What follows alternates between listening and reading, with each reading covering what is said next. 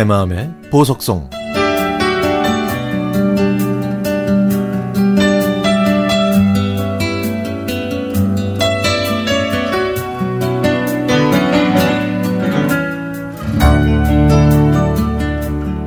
제가 엄마 뱃속에 있을 때부터 지금까지 35년 동안 전남 고흥 시골에 계시는 외할머니 댁에서 여름 휴가를 보내고 있습니다. 외할머니께서는 딸만 다섯을 두셨는데요.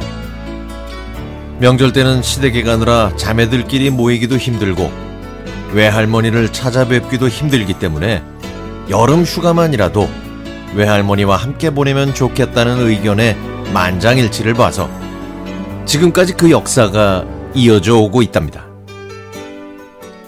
외할머니께서 서른 살 되셨을 때 외할아버지를 하늘나라로 먼저 보내시고는 힘들게 다섯 자매를 키우셨습니다.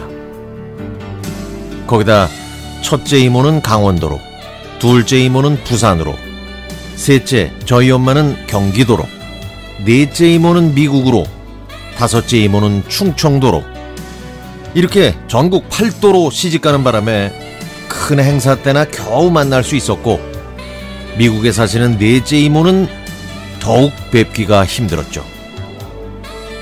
하지만 넷째 이모는 여름 휴가 때만큼은 꼭 한국으로 오시는데 그 이유는 자매들과의 약속도 약속이지만 어렸을 때 시골 개울가에서 물장구 치다가 젖은 옷 그대로 입고 수박서리 했던 아름다운 추억을 되새기고 고향의 향수를 느끼고 싶어서라고 하십니다.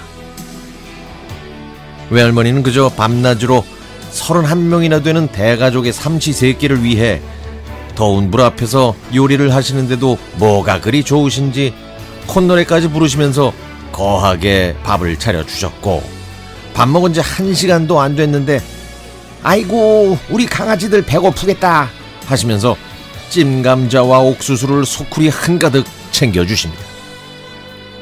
그리고 또다시 아참 아이고 후식을 안 줬네 후식을 하면서 자두, 참외, 수박, 복숭아 같은 온갖 여름 과일을 또 한가득 내오시죠. 손주들이 벌레에 물릴까봐 이곳저곳 모기향을 피우시고도 안심이 안 되셨는지 계피가루에 식초를 섞어서 여기저기에 놓으시곤 모기약을 또 뿌려주십니다.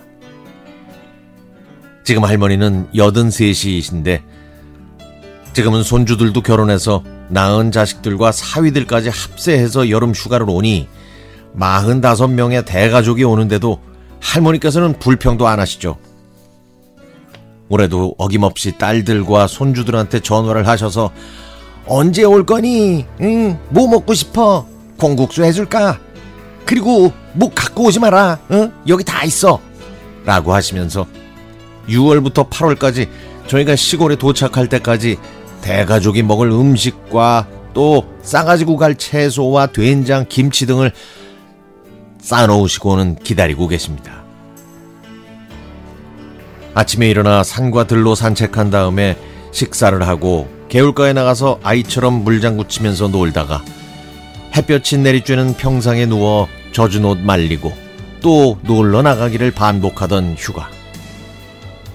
그 휴가가 끝나면 제 몸은 디룩디룩 살쪄 있고 얼굴은 검게 탔지만 몸과 마음은 한없이 즐거웠죠.